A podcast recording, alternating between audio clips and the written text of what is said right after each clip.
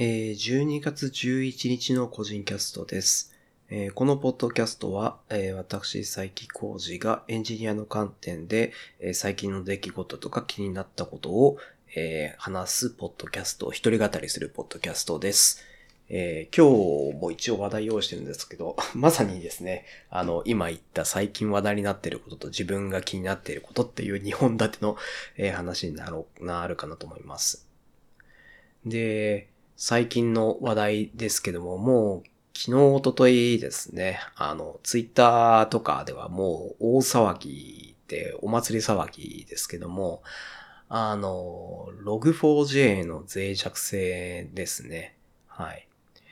えっ、と、これは、まずは、ものについて説明すると、Java の log4j っていうログを出力するためのライブラリがありまして、そこに任意コードを実行できる脆弱性がありました。えっとですね、まあ詳しいとか分かりやすい解説記事とかですね、もういろんな人が書いていただいてるので、一個一番分かりやすいやつはあの、ノートに貼っておこうと思うんですけども、まああの、簡単に言うとあの、ログ出力するときって、ログってなんか文章をファイルとかにいろいろ書き出すと思うんですけど、あの、例えばその環境名、Java、今実行している Java のバージョンとか環境依存で値出したいときのために、lookup っていう機能が log、log4j にはあります。で、それで、その lookup の機能は、あの、自分で、あの、特定のもの、今、今言った Java の環境見に行くみたいなものは log4j のデフォルトだったり、えーあるんですけど、それをですね、まあ、拡張したりできると。で、まあ、拡張できるんですけども、今回はですね、その中でも JNDI っていう、JNDI Lookup っていう、その Log4j が持っている一つの Lookup に脆弱性ありましたと。で、この JNDI、Java Name and Directory Interface なんですけど、これはあの、もともとはその Java のメインのプログラムから、あの、LDAP だったり DNS だったり RMI みたいなあの特殊なプロトコルのサーバーに、えアクセスするのを簡単にしようみたいなそういう共通インターフェースみたいなやつなんですね。はい。なんですけど、まあこれがルックアップになったことによっていろんな種類のサーバー HTTP も HTTP も込みで、えーアクセスできるっていうのが分かったのでこれ HTTP の向け先に悪いコードを置いとけばえーアクセスできちゃうじゃん。で、しかもログに出るっていうやつなんで、大体あの、ウェブサーバーに対してなんかリクエストみたいなしたときに、大体ウェブサービスってどんなリクエストが来てどんなレスポンス返したかってログに残すことが多いと思うんですよね。なので、それを狙って、えー、ログ書き出して、えー、リクエストの中に、その、例えば、今回の場合なんか、まあ、マイン、例えばマインクラフトのテキストの中に埋め込んだ文字列が実際サーバーでログが出るだろうと。っていうことはそこに、えー、ルックアップの書式を入れれば、あの、SQL インジェクションみたいな感じで SQL 書くと動くみたいに、その、ログのルックアップ機能を書けば、その、任意の H、Web サーバー、Web にアクセスできたりとかできますよと。そういうのが、えー今回の、えー脆弱性になってています。はい。で、その時に、その、アクセス先からヒルア分取ってログに出すとかだけならいいんですけど、ここに、あの、クラスファイルって言って、言ってみれば Java のコンパイルしたエグゼ形式みたいな やつですね。それも取れてしまうと、取れてしまって、それが実行できてしまうというのが、まあ問題だったというところです。はい。で、まあこれ自体はですね、対応はですね、すぐ、えーそんなに難しくはないものです。わかればですね。はい。ファイアウォールの、ファイアウォール段階で、あの、そういう JNDI って入ったリクエストが来たら弾くとかだったりですね。あとはそもそも、よそからクラスファイルを読めないように JDK、Java のランタイムの方で防ぐこともできます。そのための Java のバージョンアップをすれば OK というのもあります。あとは対策された Log4j のバージョンもありますね。はい。で、この JNDI なんですけど、もともとはその、全然ログ、今言ったみたいにログの文脈じゃないものですね。で、まあそれが、で、その JNDI 自体、そのこの形式、この JNDI のやり方は任意コード、えー挟める可能性あるよっていうのは、なんか2016年ぐらいにはもう指摘されてたらしいですね。はい。多分一番出回、今回の件で出回っているルナセックっていう、あの、会社、とか、その、ウェブサイトの記事にですね、まとめ記事にですね、リンクがあるので、えー、見ていただければと思うんですけど、で、あとは今回、じゃあなぜそれが騒ぎ立てられるかっていうと、まあその log4j に入っているのが見つかったからっていうところですね。はい。でですね、まあこれが実際、なんでしょう、ゼロデイアタックということで、まあ、あの、三つ、修正版がリリース、正式リリースされる前に発覚したというものなんですけど、この発覚の経緯とかをちょっと追いかけていたんですけど、あの、実際今回の件が出たのって2日前12月9日あたりなんですけど、この件に関しての修正が、あの log4j の GitHub のリポジトリにプルリクエストが、あの11日前なので、えー、っと、12月の1日とかそのぐらいですかね、にプルリクエストできてたんですね。このこの今ですね、Log4j の修正ってリリースキャンディデート1が出てるんですけど、おそらくそれに加わってるフルリクエストなんですけど、これが上がったのが11日前に上がってたんですね。で、その PR 上には、あの、特にこれが脆弱性につながるとかは書いてなくて、あの、その JNDI の接続をやめます。みたいなことだけちらっと書いてあって。詳細が書いてないんですね。理由とか。これはおそらく、まさにあの、ゼロデイアタックを防ぐため。これはあの、オープンソースのソフトだ、オープンソースソフトウェアなので、あの、プルリクエストってまあ世界中の人が見れるわけなんです。なのでここで、プルリクエストがマージされる前に、その、これが脆弱性ですっていうのを見てしまうと、そこアタックされて、もう、ゼロデイになってしまうので、この修正をした人は、あの、詳細は書かず、周りくどい表現で、まあ、これ、うん、あの、直すよ、みたいなああ、いやうん、直すよ。みたいな、こう、あの、だんまりしながら、こう、うまいことやってたと思うんですね。ただ、やっぱそれでも防ぎきれなくてですね、あの、防ぎきれなかったのか、あの、まあ、二日前に出てしまったと。間に合わなかった模様って感じですね、正式リリースが。はい。で、まあ、おそらくそれきっかけにしてなのか、このプルリクエスト上にもですね、これ、バルネビリティだよねっていうのが盛り上がり始めてるのが2日前。なので11日前の、えー、いろいろレビューとかの後、2日前まで動きがなかったので、まあこの今回のきっかけになった人は偶然このプルリクエストをなんか見かけて、なんだこりゃって追いかけて、で、それをツイ、なんかツイートかなんかがきっかけだったらしいですね。その、ワニーコード実行できちゃったっていうツイート。で、その人は、まあもしかしたらその、こんな大騒ぎになると思ってたのかどうかわからないですけど、ちょっと、あれですね、セキュリティに関しての、その、知見的にはあまり強くなかったかもしれないですね。はい。あとはその、なんでしょう。良い、セキュリティに詳しくて良い行いをしようとしている人だったら、おそらくそのプルリクエスト読んだ時点で、あ、これは黙っておこう、世間にばらしたらまずいって分かってた、分かったはずなんですけど、まあそれがちょっと出てしまったというところで、まあいろんな、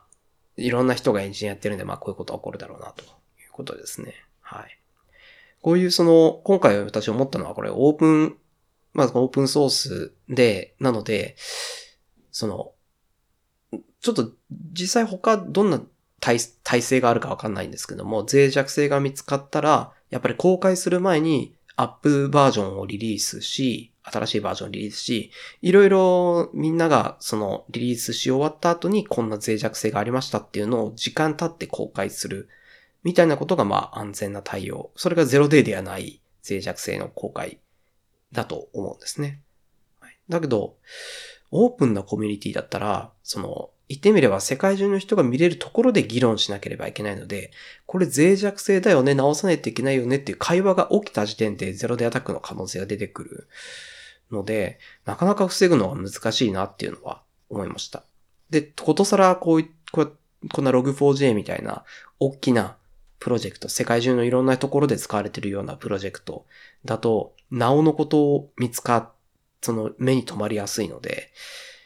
まあ、こういうことを言うと、OSS の利用を阻害してしまうまあこれからオープンな世界に乗り出そうという人たちの妨げになってしまうので、あんまり言いたくはないんですけども、そういう危険性ははらんでいるなと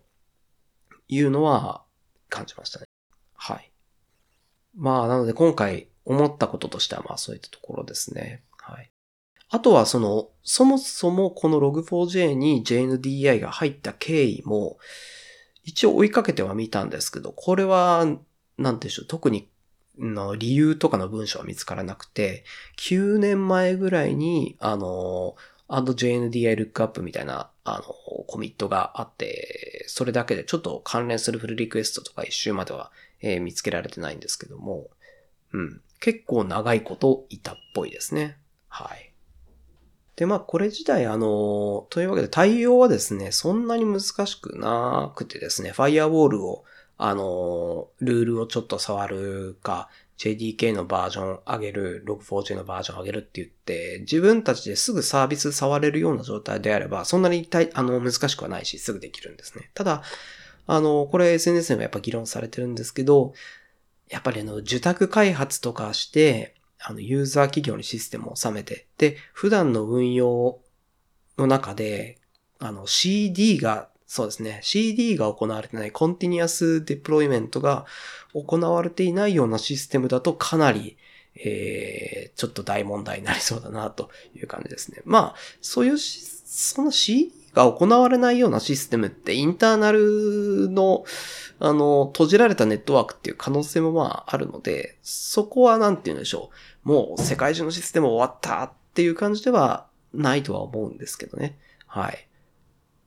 あの、ま私ももう以前はその業務系の SI いたんですけども、インターナルのシステムだったらそもそもあの HTTPS 使わないようなシステムとかもあるぐらいなので、そういったところだったらなんて言うんでしょう。なんか、わーって大騒ぎして大問題に起こして変にこの経営陣を不安にさせる必要はないと思うんですけどね。はい。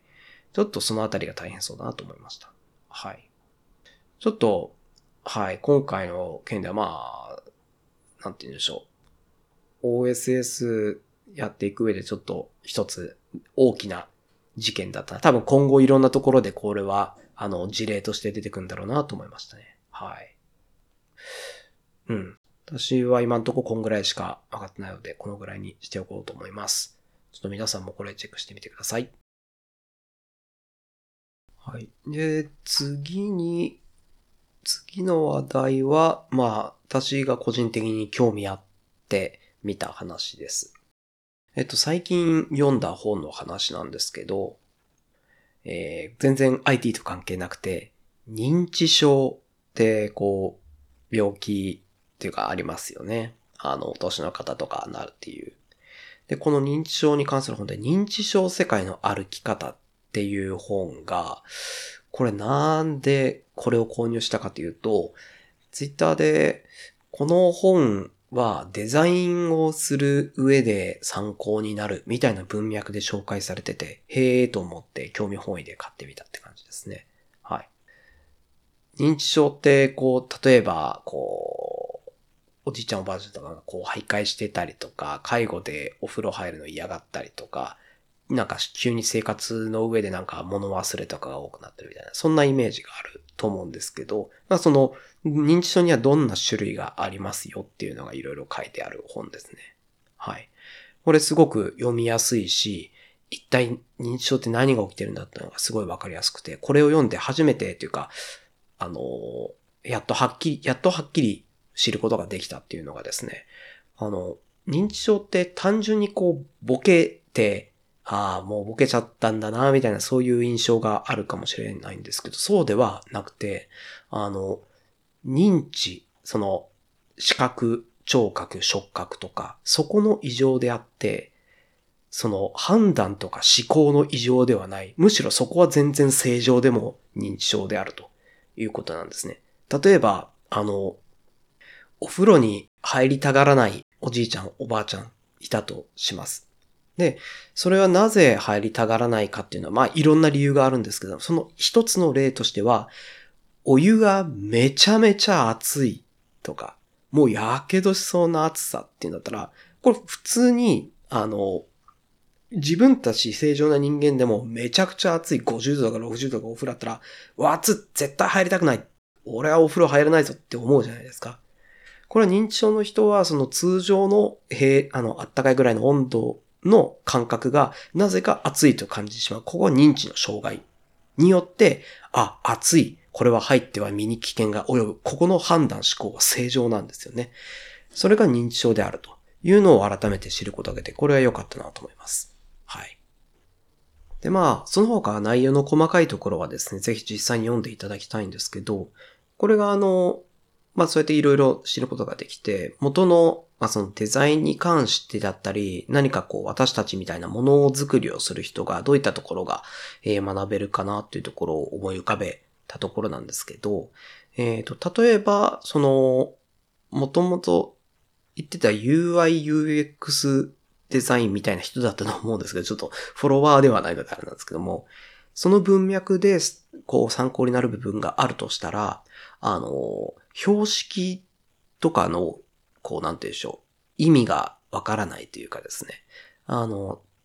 例えば地下鉄の出口で天井とかに、この何番出口っては方向こっちですよみたいな矢印の看板あると思うんですけど、あれって、その、前に進むやつって上の矢印になってる。上向きの矢印じゃないですか。でも、それは、なんて言うんでしょう。これは、私たちがこれまで生きてきて、そういう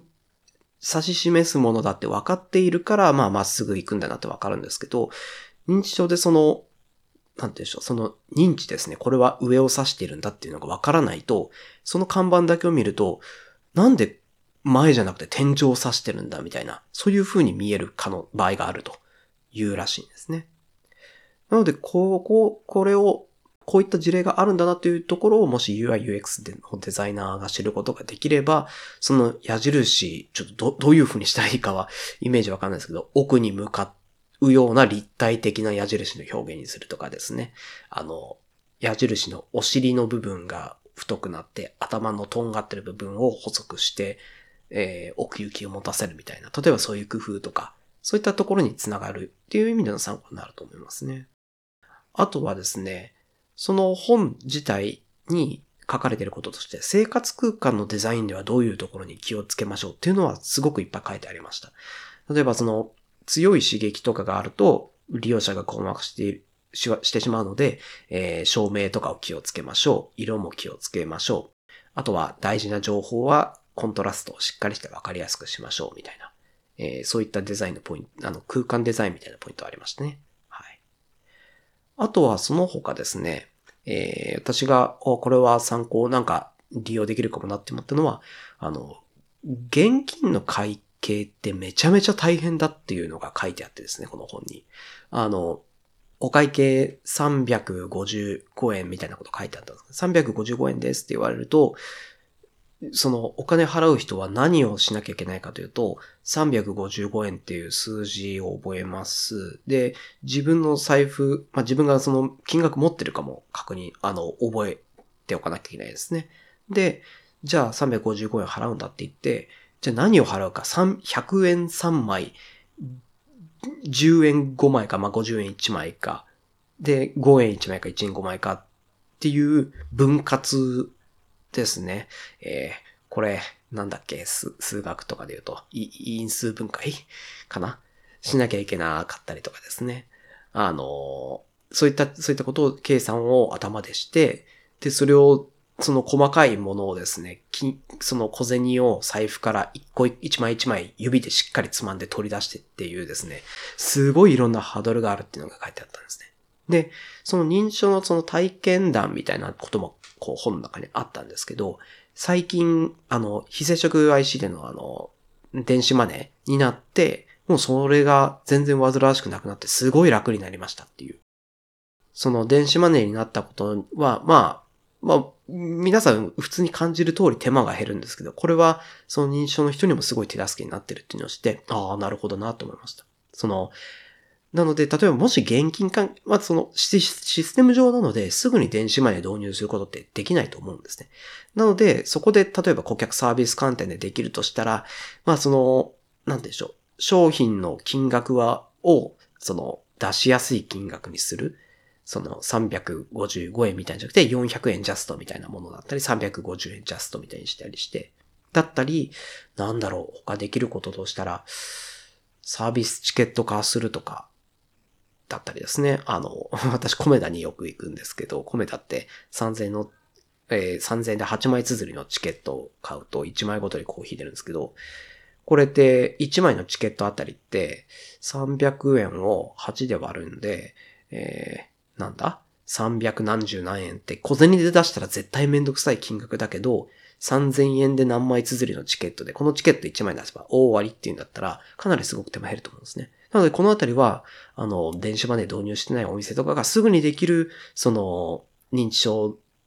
の方だったり、あの、手先が、あの、うまく動かせない人のためのいいサービスなんじゃないのかなって思ったりはしました。はい。そういうのは顧客サービス観点では、え、いけますね。デザインだけではなくて。はい。で、もう一個思ったのはですね、あの、その認知症の種類の中に、あの、自分の体をうまく操れない。例としては服が着れないっていうのがあったんですね。なんかこう、シャツみたいなものを被って目の前が暗くなった状態で、手、手で袖の場所を探すことができない。あとはどこまで、今自分がどこまで腕を伸ばしているのかがわからない袖を通すにあたって。っていうのがあって、これがあの、自分、例えばこう、皆さん目をつぶって、あの、手を入ってあげた時って、自分手上がってるなってわかると思うんですこれがわからないってことだと思うんですね、おそらく。はい。で、これなんか身体地図っていうらしいんですけど、はい。で、これが、身体地図がうまくわかっていないと、動きが行き心地なくなるっていう運動ができないみたいな、そういうことが書いてあって、で、ここでふと思ったのが、こう、運動音痴って言われるような人っているじゃないですか。例えば、スキップできない人とかですね。ああいう人たちってもし言ってみれば、その体、自分の体をうまく操れないっていう状態、その自分の体を、まあ、どう動かしていいかだったり、今体がどう動いてるのかってわからないと思うんですね。で、あの本にも書いてあった例として、一郎選手ですね。野球の一郎選手。すごい、あの、メジャーでも大活躍した。あの人は、その身体地図がめちゃくちゃ正確に把握することができて、なんかヒットを打った時のその手の位置、肘の位置、腰の位置とかを全部説明できるぐらいわかるらしいんですね。なので、それだけ身体地図、体、自分の体の位置の認知っていうのは、その運動の神経にか、運動神経に関係あるなと。ということはなんですけど、あの、普通の人も認知症って言っても同じなんじゃないかなって私は思ったんですね。結局その、例えばその色覚異常の人とかって、まあそれはまあ色覚異常っていうふうに表現されると思うんですけど、単純に運動の上手い人、下手な人っていうのがいて、運動の下手な人はその認知能力に違いがあるという意味では、認知症とは言いつつ、その認知能力のただの差であるというふうに捉えることもできるんじゃないかなと思うんですね。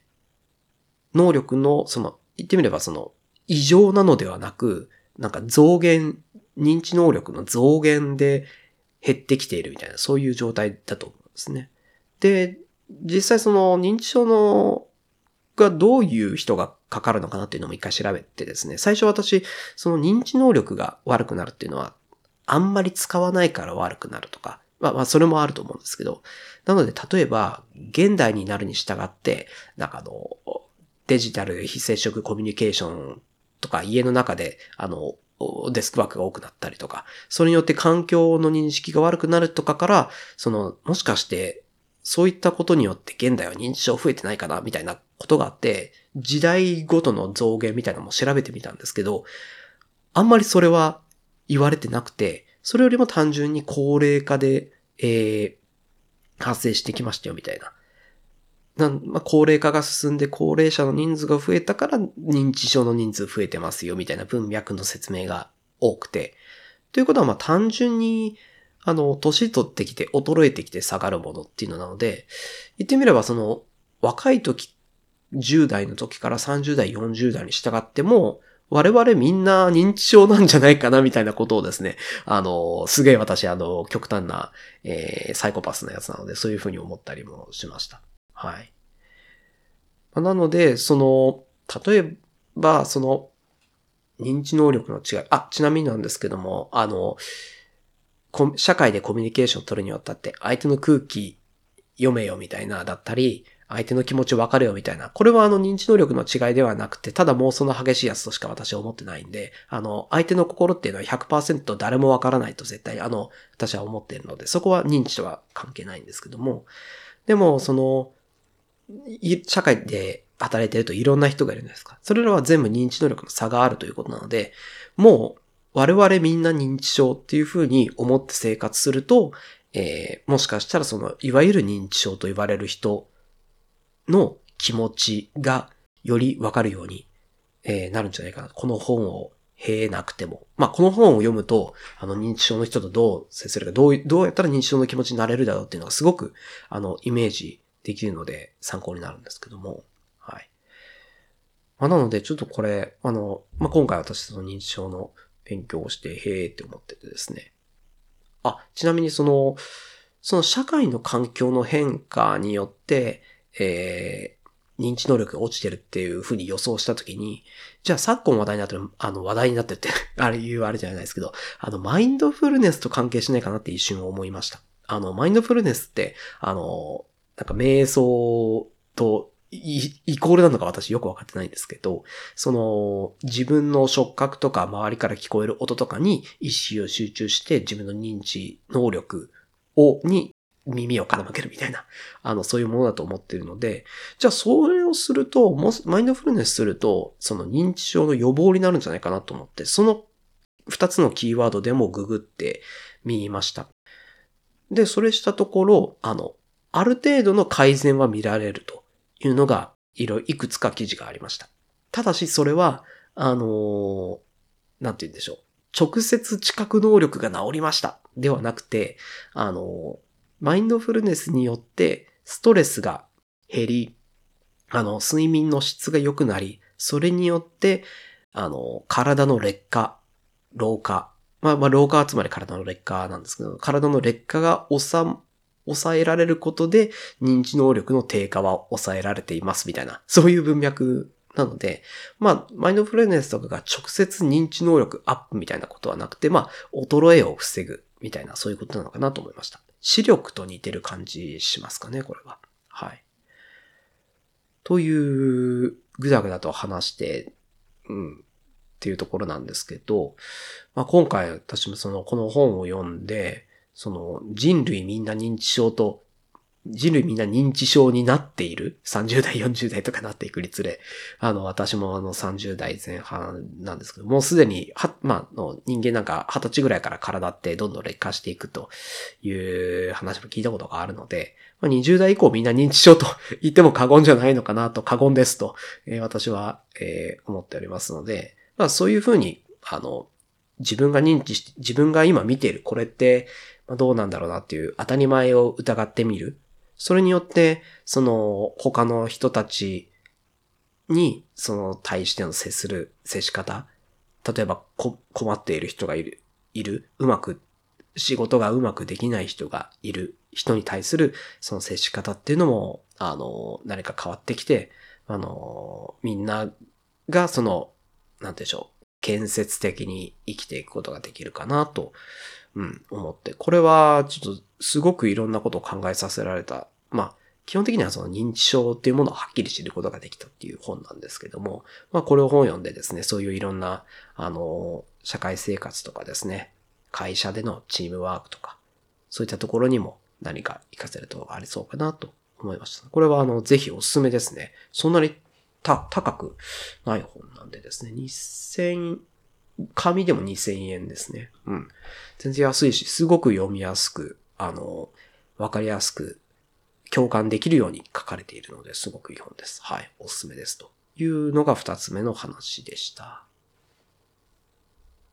というわけで、今日の二つの話題でした。はい。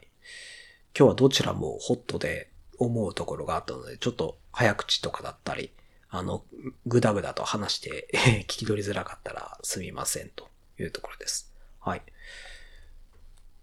最近は、こう、エンタメ的にはですね、もうずっと、あの、毎日毎日メガテン5しかやっていなくてですね。